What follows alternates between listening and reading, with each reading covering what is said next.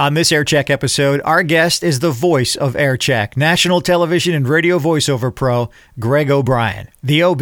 This is part one of our four part series with Greg O'Brien. Greg has had a very non traditional career path. It's a journey that brought Greg from the banking industry to an internship at New York's 1027 WNEW FM, on air talent, program director, and into the voiceover industry. Let's begin.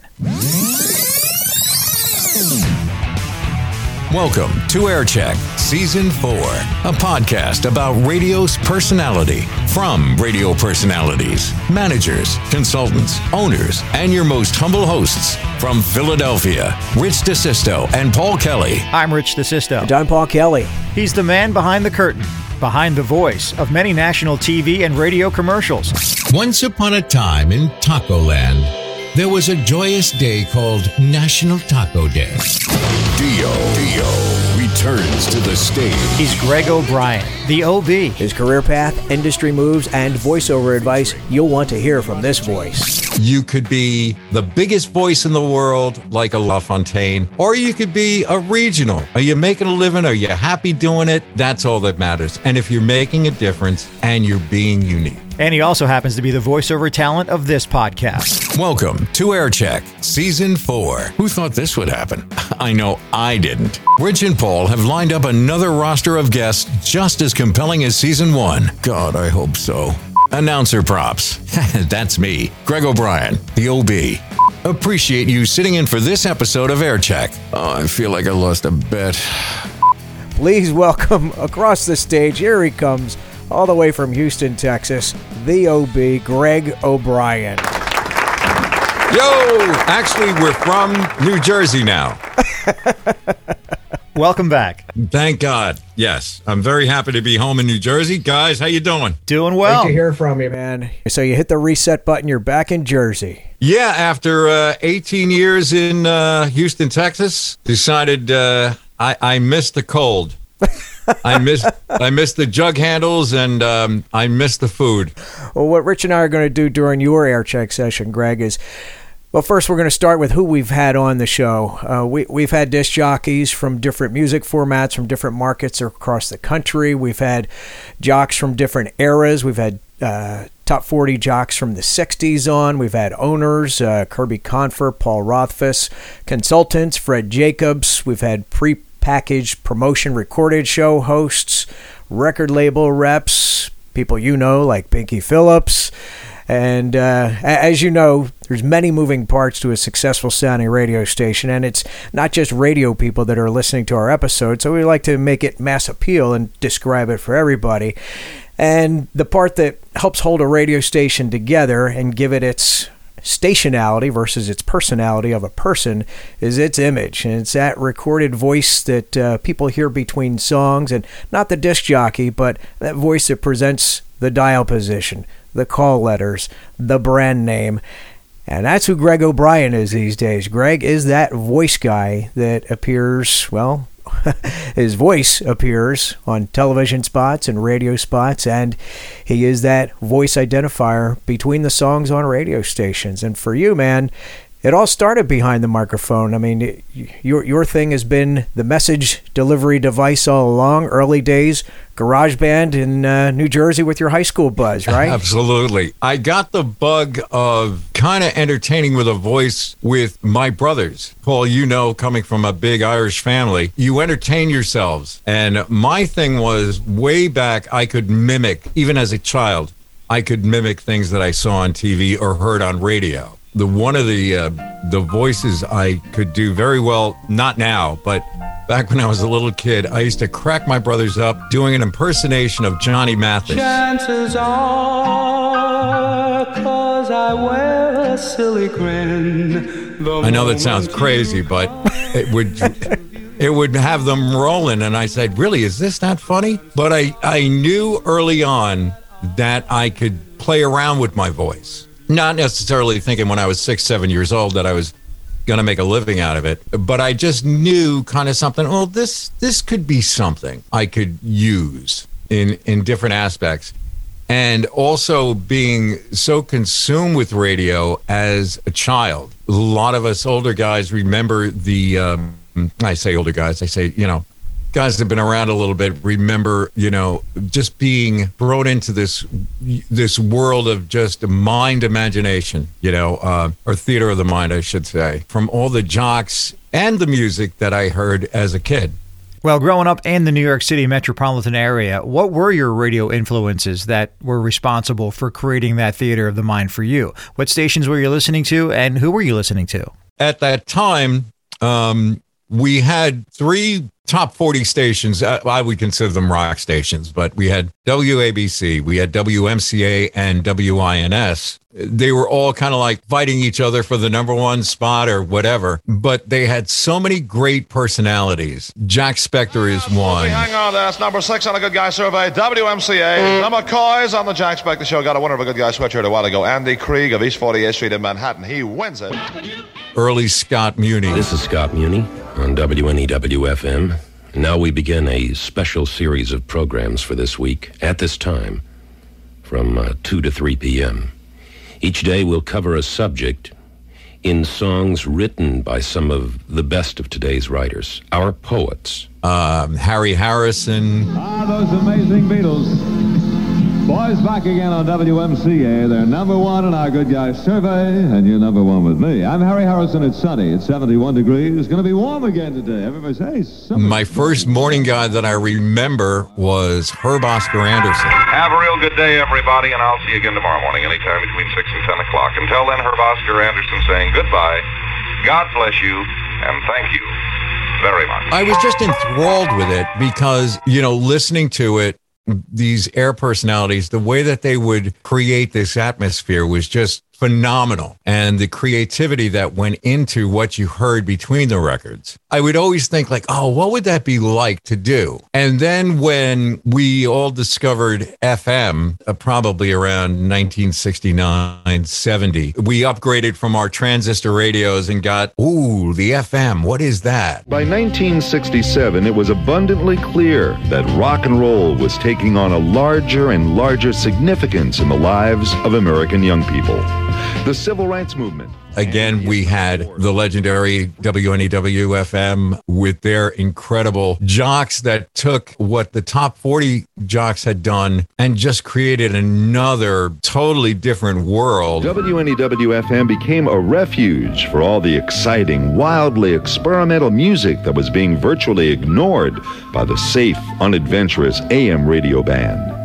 The songs waiting to be heard beyond the limited content of the top 40 were exotic, seductive, challenging, and constantly stretching the boundaries. And I think when they were talking about how they turned you on to music, and I was such a music fan and a diehard music fan, it just said, yes, this is what I want to do. And for the longest time, you know, I dreamed about it, didn't really do anything about it because I was involved in music. But I always had that dream in the back of my head that this is what I was going to do. And there was a funny story, well, funny to me, kind of. I was working at a bank, and this is around 1986 or 87. And, you know, I'm in my late 20s at that point. I decided I was going to intern at a station. And it just so happened that I interned at WNEW in New York City. Really? Yeah. 1027 WNEW FM, the place where rock lives. Rock and roll that opens your eyes. 16 song music marathons, day and night. Classic rock and new music. Brought to you by rock and roll DJs that are second to none. Rock lives only at 1027. Hit the button and listen to the finest rock and roll. 1027 WNEW FM, where rock lives. Everybody looked at me. It's like, you work at a bank and you're in your late 20s and you just decided you're going to intern. And they just gave me this look. And all the people that they had introduced me to at NEW were all my heroes. So, what a way to start. Yeah. And it was a great experience. And one jock who has recently passed away, unfortunately, I was, uh, his name was Ray White, great guy, great jock. And we were in um, a men's room. And he had said to me, he says, You know, you're going to go far in this business because you keep your mouth shut.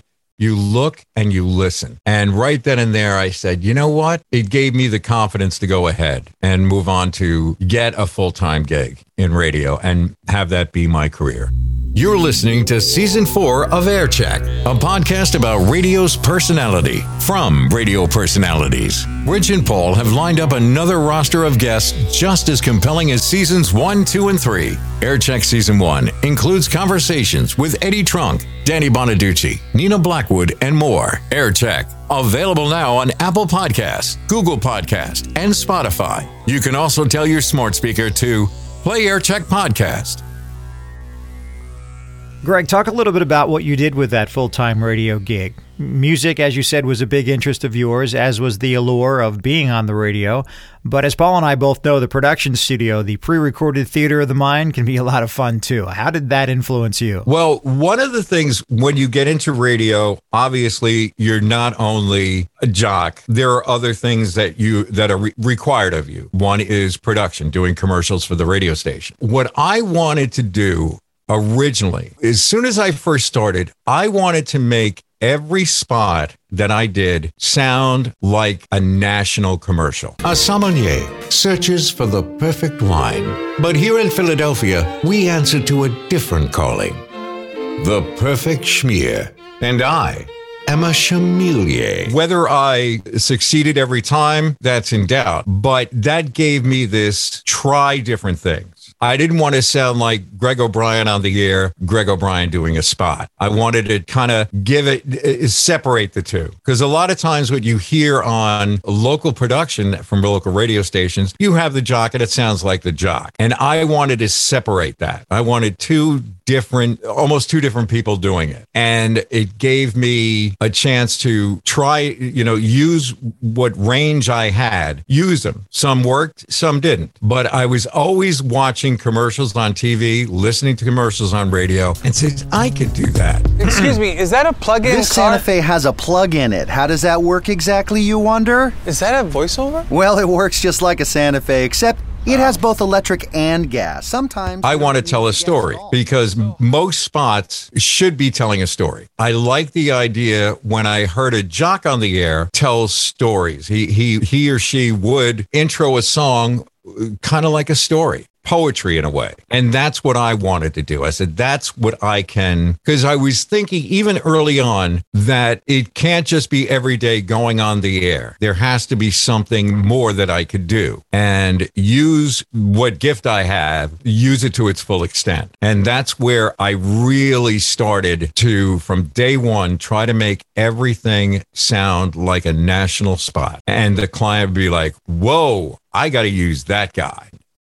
I think it's interesting that at a very early time in your radio career, you recognize the value, your talents, and your voice on the commercial uh, could bring if the approach was more on a national scale rather than just a local scale, and given those local spots that bigger appeal. Which brings me to a crossroads in your radio career. We'll hear your stories when you were at WPDH, uh, WRRV, and Q104.3, but there was a point in that radio journey when you decided not only to shift gears, but to physically move yourself away from the New York Metro and branch out to pursue a national voiceover career. So, talk a little bit about your move to Houston when you went to join Bill Young Productions. Well, it was, I had been with um, WPDH and WRV for 15 years. And within that time, the last uh, couple of years, like a lot of radio stations, the company was sold to a bigger corporation. And I just felt at that time, I knew it was coming to an end. People were leaving the station that I worked with for so many years. And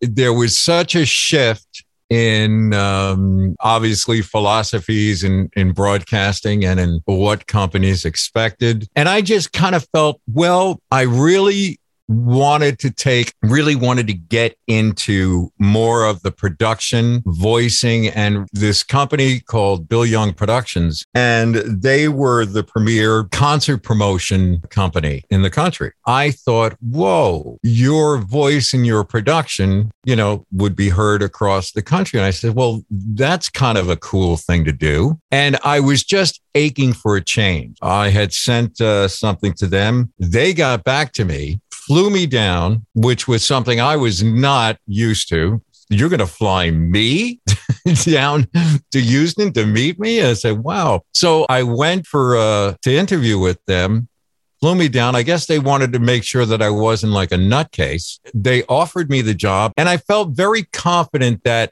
and I think a lot what, what happened was they wanted to make sure I was trainable. And I think, and I looked at this opportunity as the money was very good. Uh, the coolest thing about it was your office is a recording studio.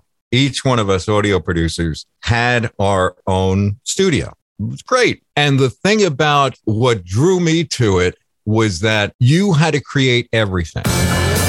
One of rock's most influential bands, Deep Purple, live, The Long Goodbye Tour.